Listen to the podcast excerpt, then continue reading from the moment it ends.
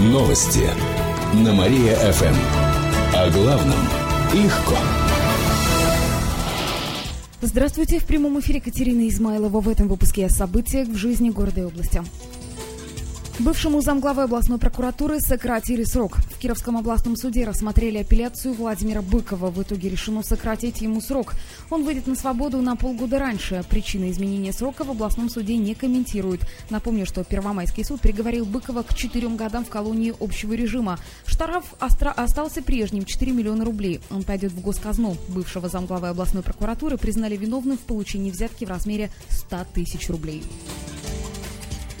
Кировчанам станет проще колесить по стране. В региональном отделении Горьковской железной дороги сообщили, что в это воскресенье из Кирова до Подосиновца отправится дополнительный прицепной вагон. Он будет в хвосте поезда Нижний Новгород-Воркута. Отправление в 23.52. В понедельник из Подосиновца пассажиры отправятся сначала в Пенюк. Там вагон прицепят к составу Мураши-Киров. Такие беспересадочные вагоны курсируют взамен двух электричек.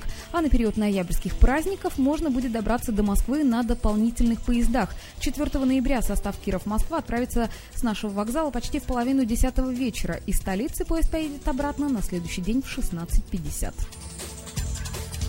Скутер не приедет в Киров. Концерт должен был состояться 1 ноября, но по инициативе самой группы гастрольный график был изменен, сообщают организаторы.